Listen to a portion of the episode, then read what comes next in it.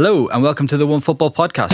I like to fly, it's a wonderful night. You slightly unknown, oh, come on people, let's go. Yeah, no, it was really, it was good. It was very, very good.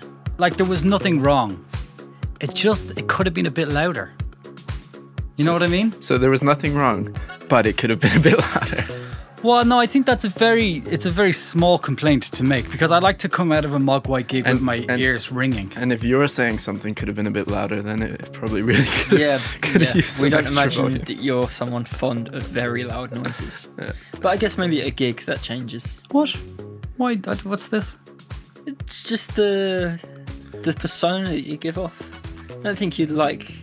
Well, it's not unlike me. I mean, I. I think we both like our kind of peace and quiet. Oh, I see what you mean. A, a Oh, mil- okay. yeah, million different loud noises everywhere. I like to cancel. Yeah, I like to cancel things out. Yeah. But I, yeah, some of the gigs I've gone to see Mogwai, I've come away with literally my ears ringing, just like. And you And- enjoy that. Enjoy that feeling. I enjoy the pain. yeah. It's a weird thing, but I sort of enjoy it. Like, like an Arsenal fan. Or an American. Touche. Touche, I believe, is the, is the word. Okay, let's crack on with the podcast. Joining me, Ian McCourt, on today's One Football podcast is Daniel Issroff Hi. And Lewis Ambrose. Oh, Should you wish to get in touch, dear listener, the email to send your love, abuse, or question to is podcast at onefootball.com. Or should you wish, you can get onto iTunes, give the pod a rating, leave a comment, etc., etc., etc. We would really appreciate it if you do. Now, it was supposed to be a bumper weekend of great football across Europe, but with the draws in Liverpool and Madrid and many of the bigger games turning out to be more Kingdom of the Crystal Skull than Raiders of the Lost Ark. Ian, what weekend did you watch? Well, maybe maybe I maybe I saw different games to you then. But we did have Dortmund losing, we had Arsenal losing, and we had Man City winning. So that was good. Yeah, I mean, I, I thought it was all pretty exciting. I was depends actually on your perspective, I would say. on, on duty, but yeah, unless you watched uh, Liverpool Man United, I thought it was pretty good the rest of the weekend. I think the less we say about Liverpool, Manchester United, the better. Sure. Yep. Sure, sure. Okay. Uh, let's start with Dortmund, who were beaten 3 2 by Leipzig.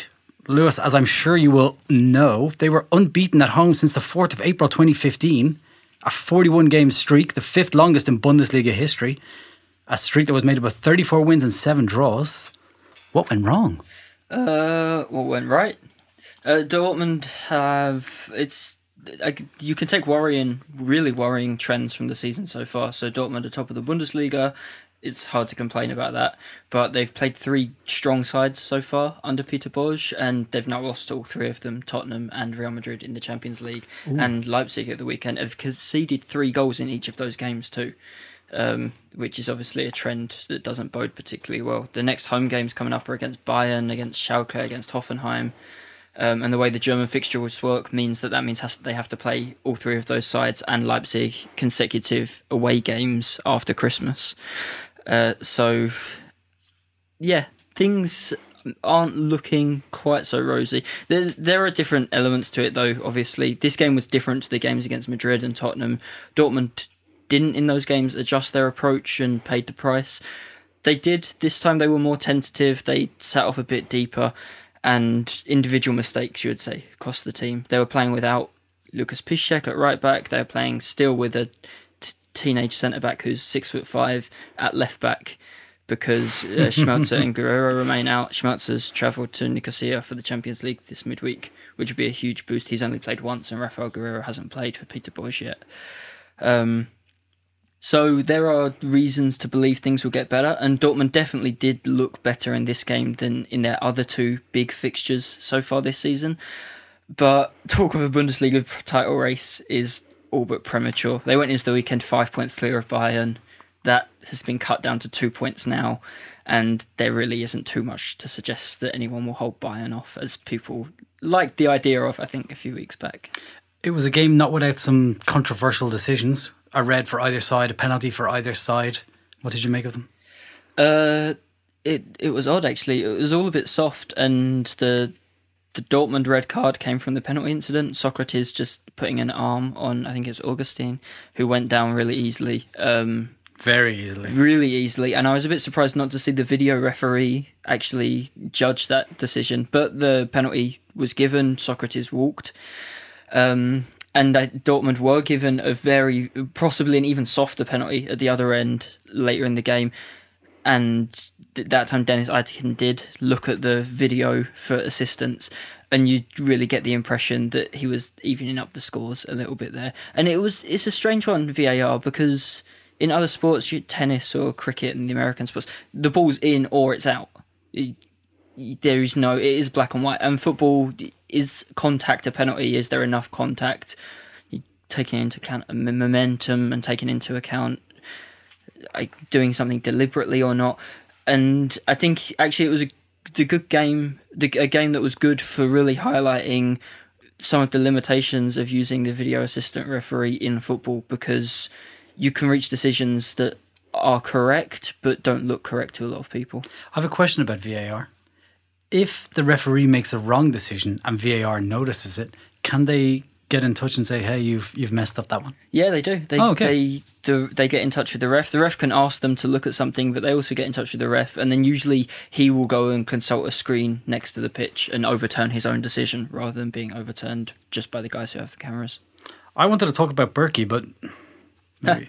I like Roman Burki, and I think if you look, I thought he was at fault for two goals.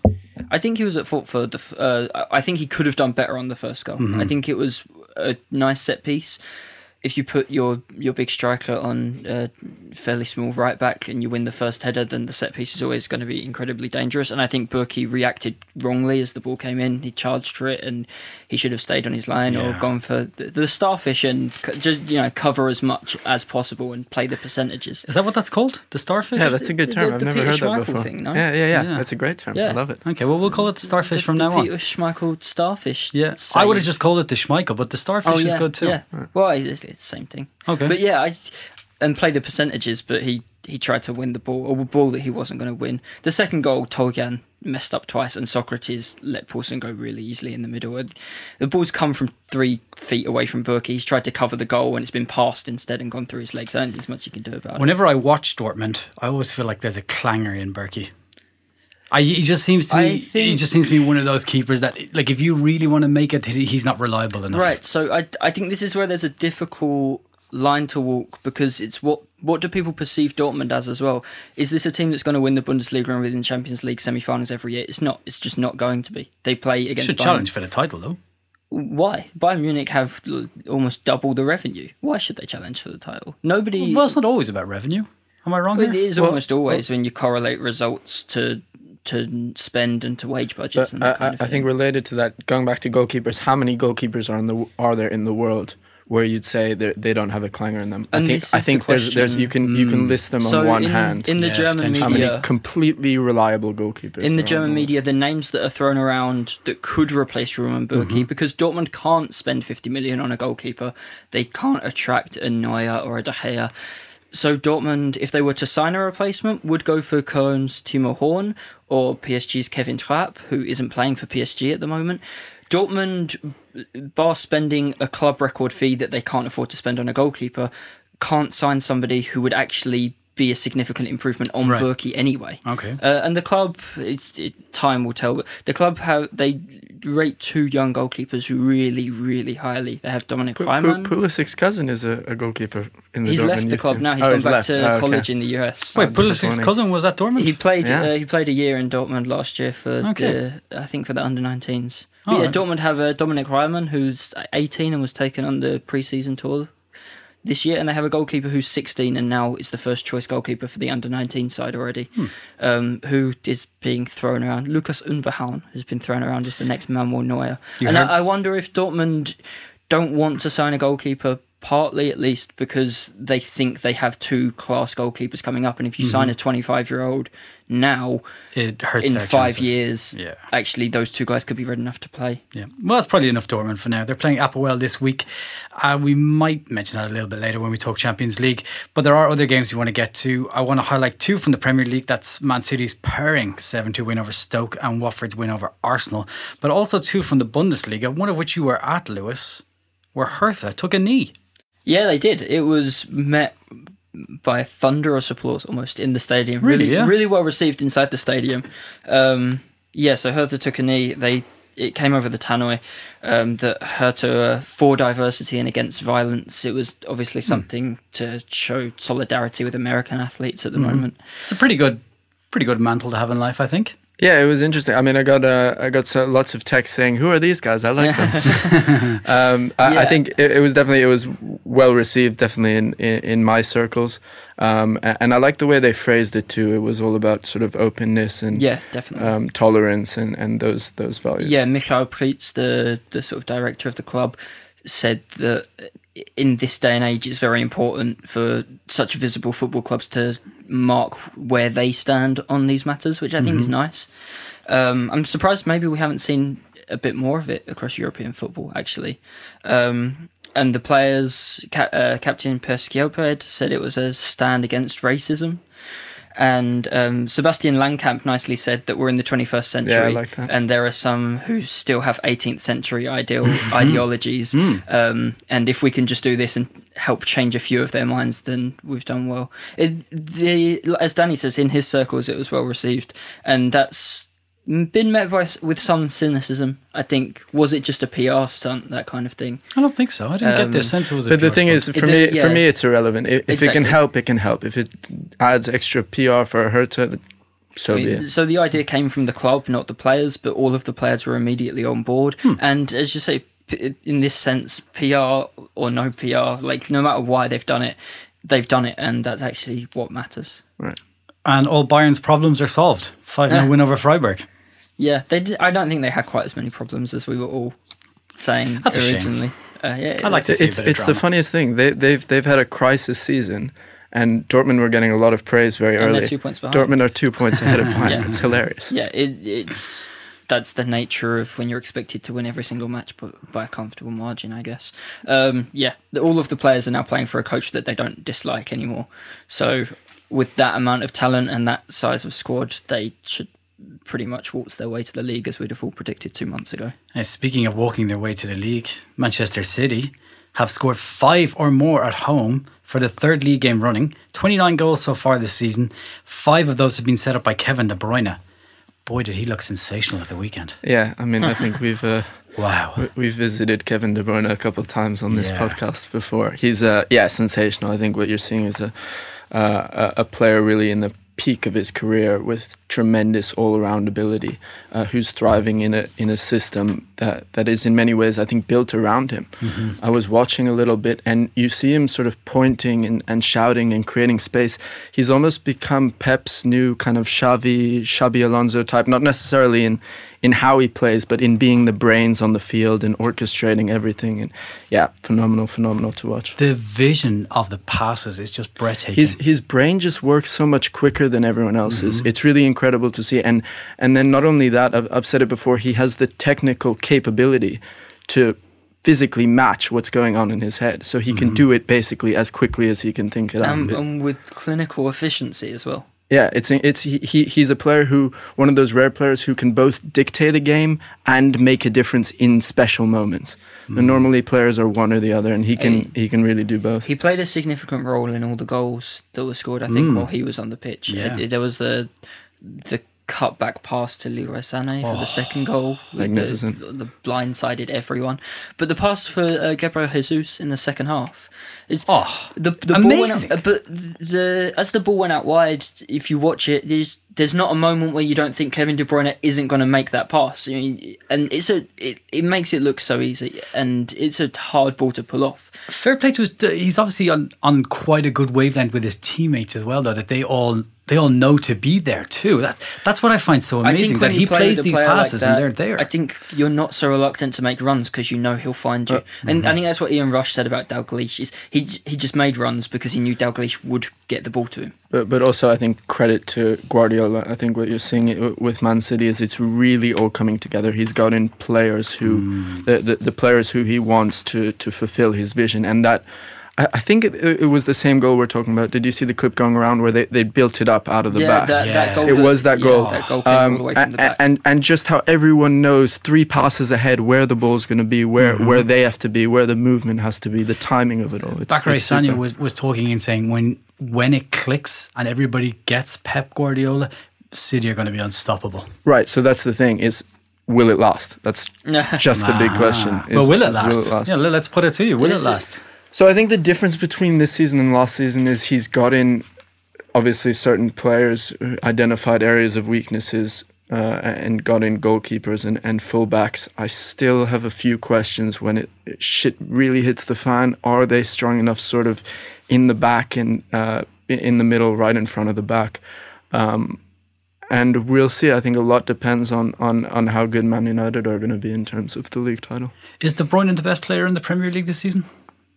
Uh, at the moment, yeah. Okay. Yes. He's been a favourite of mine for quite some time, I have to say. Yeah, yeah.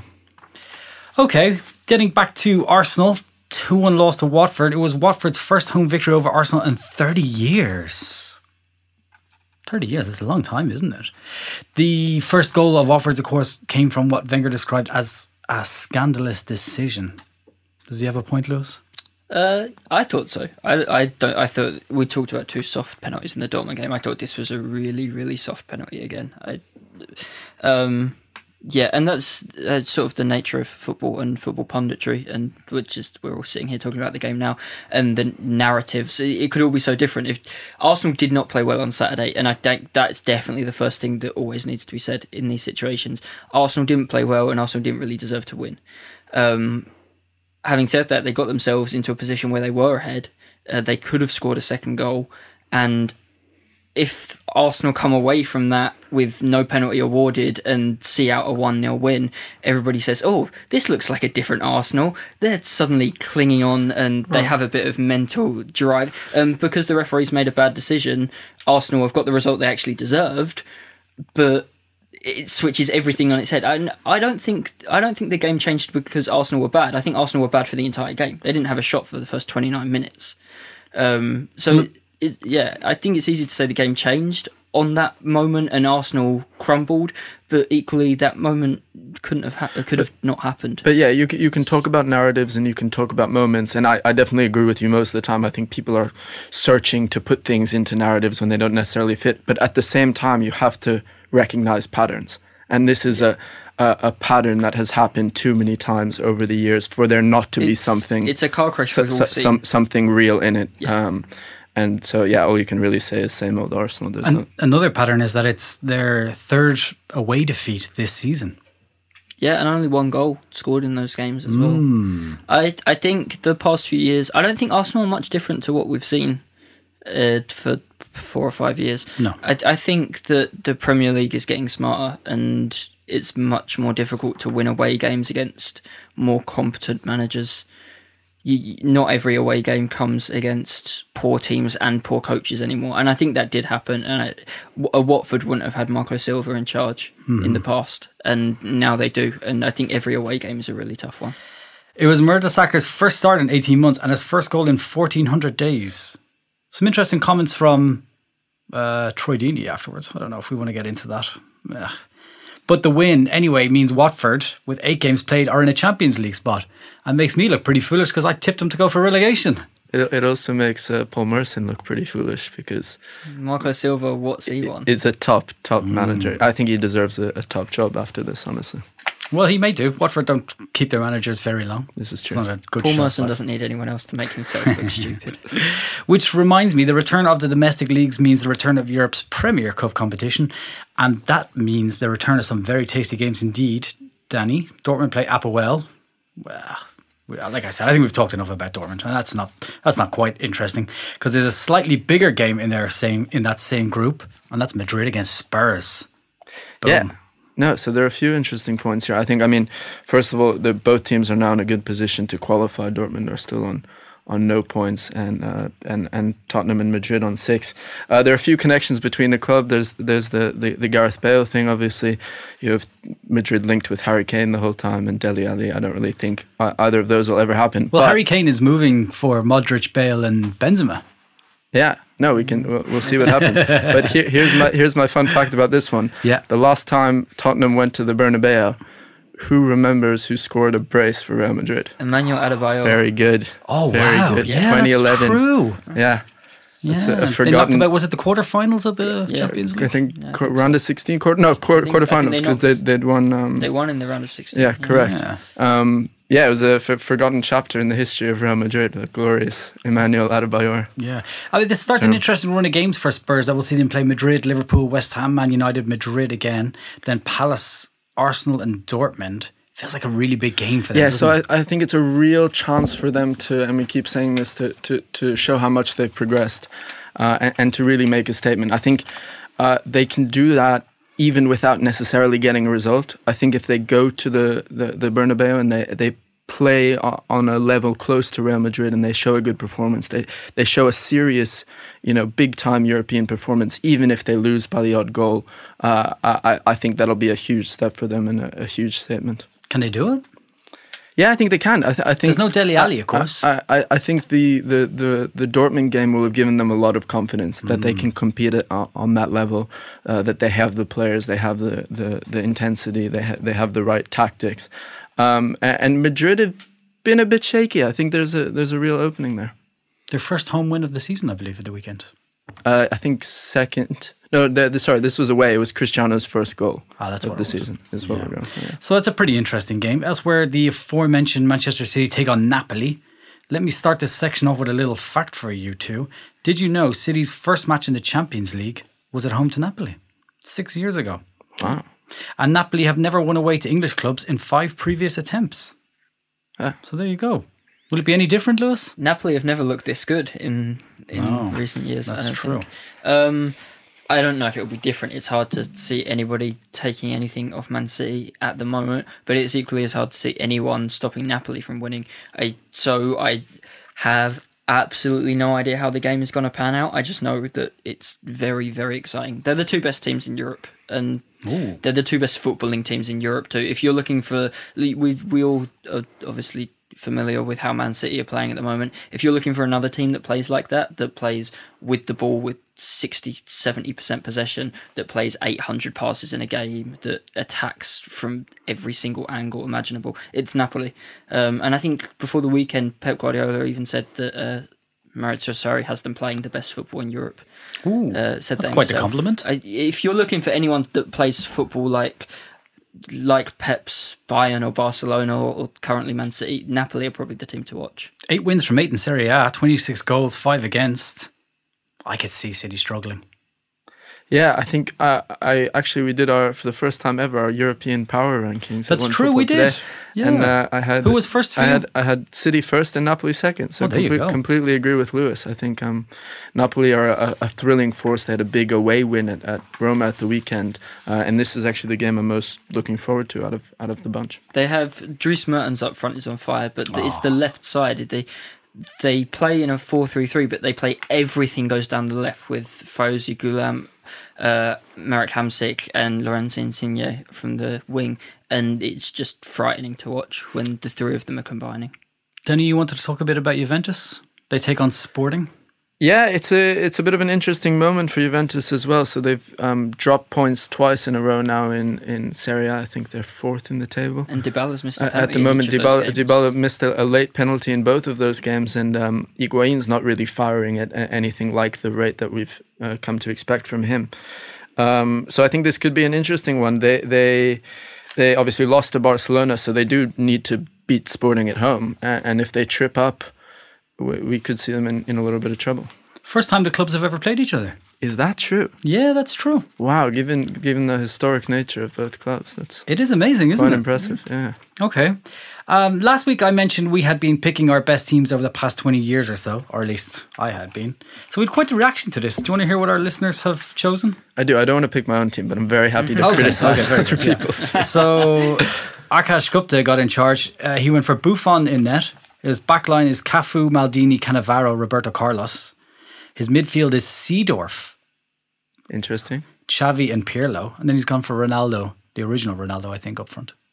Maybe he's missing a couple of players there. I think, yeah. Uh, Anyways, Anyway, I and think- still I- beat most teams uh, of yeah, the last exactly. 20 years. the Seedorf is the. Seedorf is the interesting one for me. I don't know. but you I- know what it does? It, I was thinking it adds balance to the, the midfield with Pirlo and Xavi because there's not a whole lot of running around going on with those That, two. that is so- very true. Okay, Anthony J. Lewis has also been in touch. He says, "Hello, lads. I thought Ian's starting. I thought Ian's starting eleven was solid.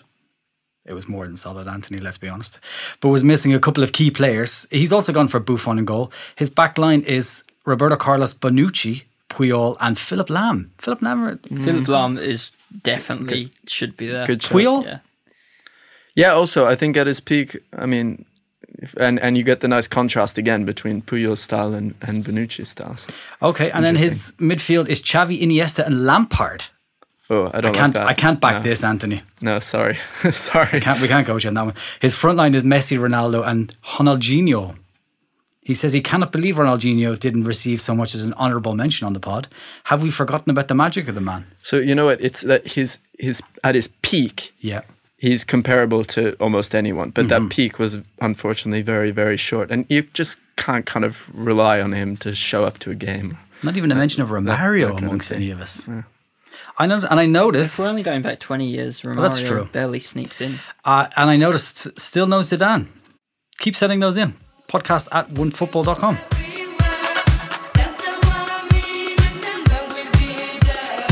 Last week, the USA achieved the impossible by managing not to qualify for the World Cup when qualification seemed a foregone conclusion. The former player and current pundit, Taylor Twellman, uh, he seemed to take it all in his stride. Iceland, Iceland is the same size as Corpus Christi, Texas, or Anaheim, California.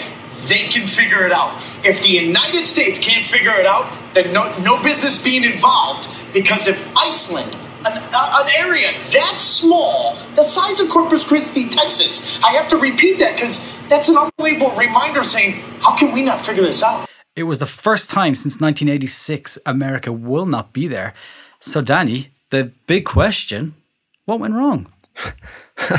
What, what a question. Um, I can't get any more, I can't get any bigger question than that. Yeah, I think what went right would be a, a much easier question. Um, no, yeah, I mean, obviously, it's a, a catastrophe for, for, for America and for the sport in that country.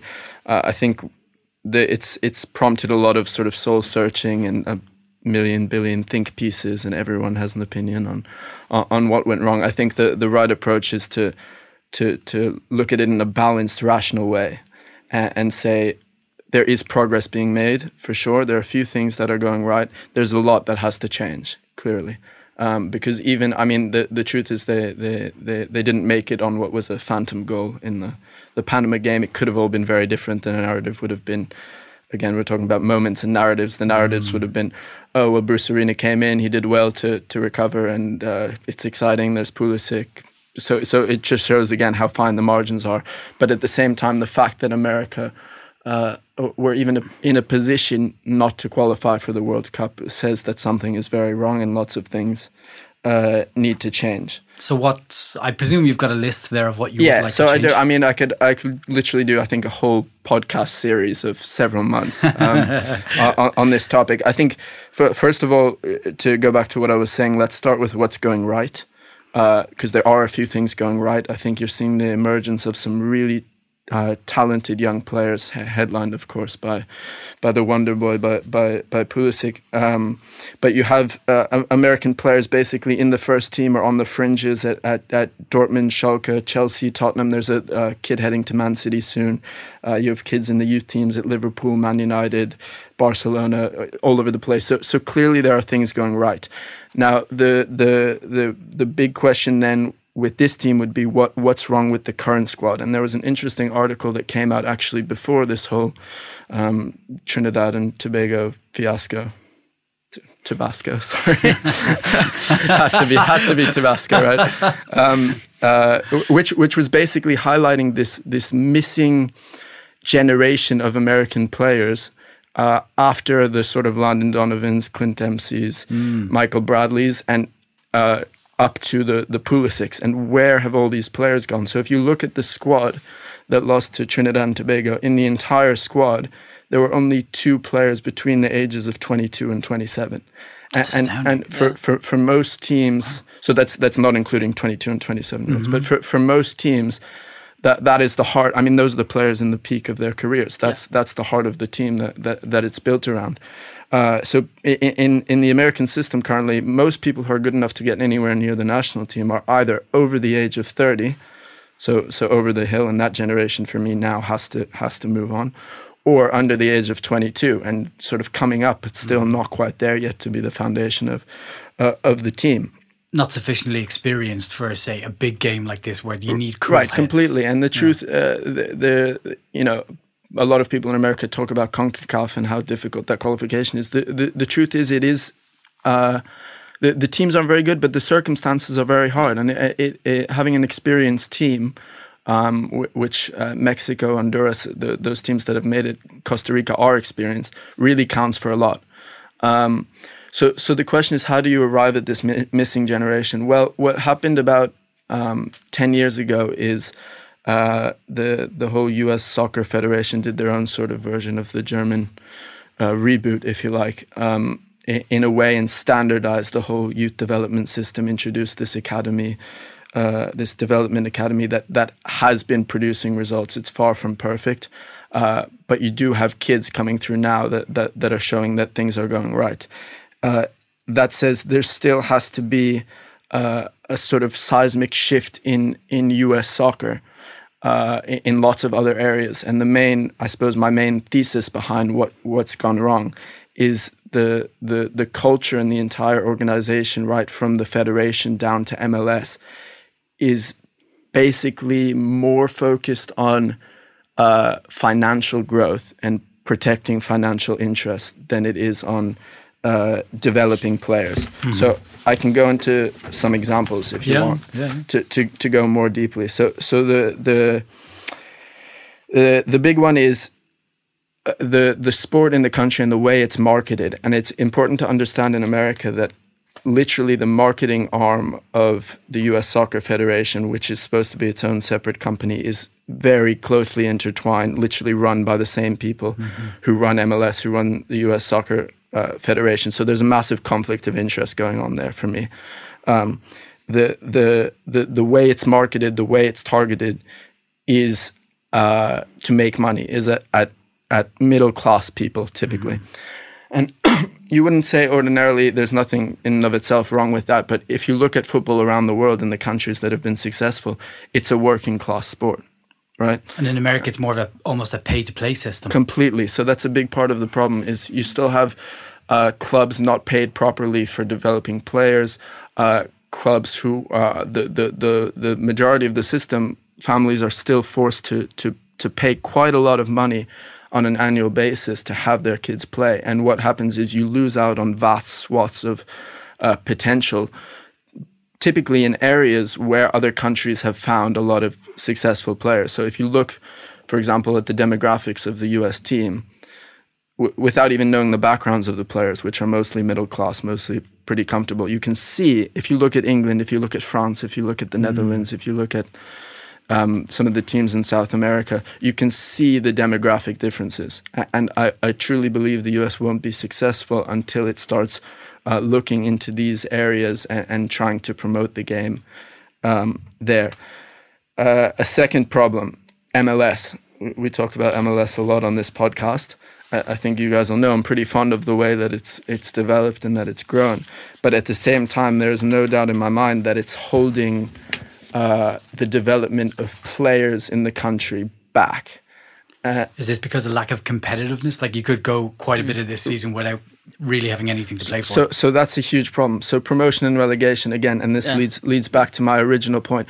The, the the fact that there's no basically if you ask any sort of normal American fan and uh, you know a friend of mine or whatever they'd say well of course it's a no brainer of course you you need promotion and relegation uh, most fans are in favor of it there's several uh, um, studies that have come out and shown this the reason it will never happen is because it's a risk to owners of MLS clubs and Right, they would have to, and they they would have to vote in favor of it in order for it to change. Financially, very expensive to join the MLS as well. Correct. Yeah. So so it's all to protect this sort of boys club of uh, of investors, and of course, promotion and relegation helps you develop players. It helps you be able to bring young players through. It helps the the the competitive uh, nature of the thing. Well, yeah, Um, so there is the North American Soccer League, but you don't have a third tier where young players can go and play in, or a second tier, and there's a sense of progression as Right, they get and- more and more and- ready for MLS. and there's no moving up and down. And then the, the second thing I wanted to say about MLS is it, it's it's financially very successful. The the model's working incredibly. It's bringing money into the game. What that's done is it's uh, brought back um, top American internationals from Europe. So the example, the big examples are Michael Bradley, Jozy Altidore. You've seen plenty more now, Yeah. uh, who have basically said in the middle of what should be the peak years of their careers, uh, I'm at a point where I'm not going to develop anymore uh, I'm coming back and being comfortable in MLS instead of um, saying, okay, I'm going to challenge myself. I'm going to get even better. I'm going to be training with the best in the world on a on a day to day basis. And what that's done is it's encouraged players like, and there's this guy Jordan Morris who you'll remember because he was going to go to to Werder Bremen. He came and trained with them, who's playing at Seattle, a young player who's now said, well, it's okay for me too to stay in MLS. Uh, and to follow the example of these guys rather than making the jump to Europe uh, and, and, and putting myself in a situation where I can get better. And actually, Jermaine Jones went on this wonderful sort of 15 minute Instagram rant uh, talking about exactly this. And, and he, he'll get a fair amount of criticism for it. But the truth is, he's completely right. It's that MLS is not at a level where the everyday training, they're literally park players on MLS clubs. I've seen. I've seen it myself. You're, you're training with, of, of course, you're training with some great players. You're also training with park players, and, and you're not fighting for your place if you're an American international. You're guaranteed to have a starting spot. It's it's interesting you should say that because we both watched um, Christian Pulisic on 60 Minutes recently, and the I don't know, the, and you're probably more familiar with the woman hosting the show, um, but she said to him. But why Germany? Like there are so many gr- MLS clubs that would love to have you, and he just looked at her and he said, "Well, I always grew up uh, being told if you want to be the best, you got to play with the best." But apparently, that's not something that permeates through right American and, culture. and I think it was for a while, but now it's it's it's become MLS has become acceptable, which is great on one hand. You know, it's it, it's it's very good, um, but on the other hand, it's it's I think it's actively hurting the, the the development of some of the younger and more talented players. Okay, well, we'll have to come back to that another day. It is a pretty fascinating subject. Yeah, like I said, I've, All- I've, all I've lots and lots to say. Uh, that's all from us today. My thanks to Danny Lewis and producer Damo. We'll be back next week. Thanks for listening.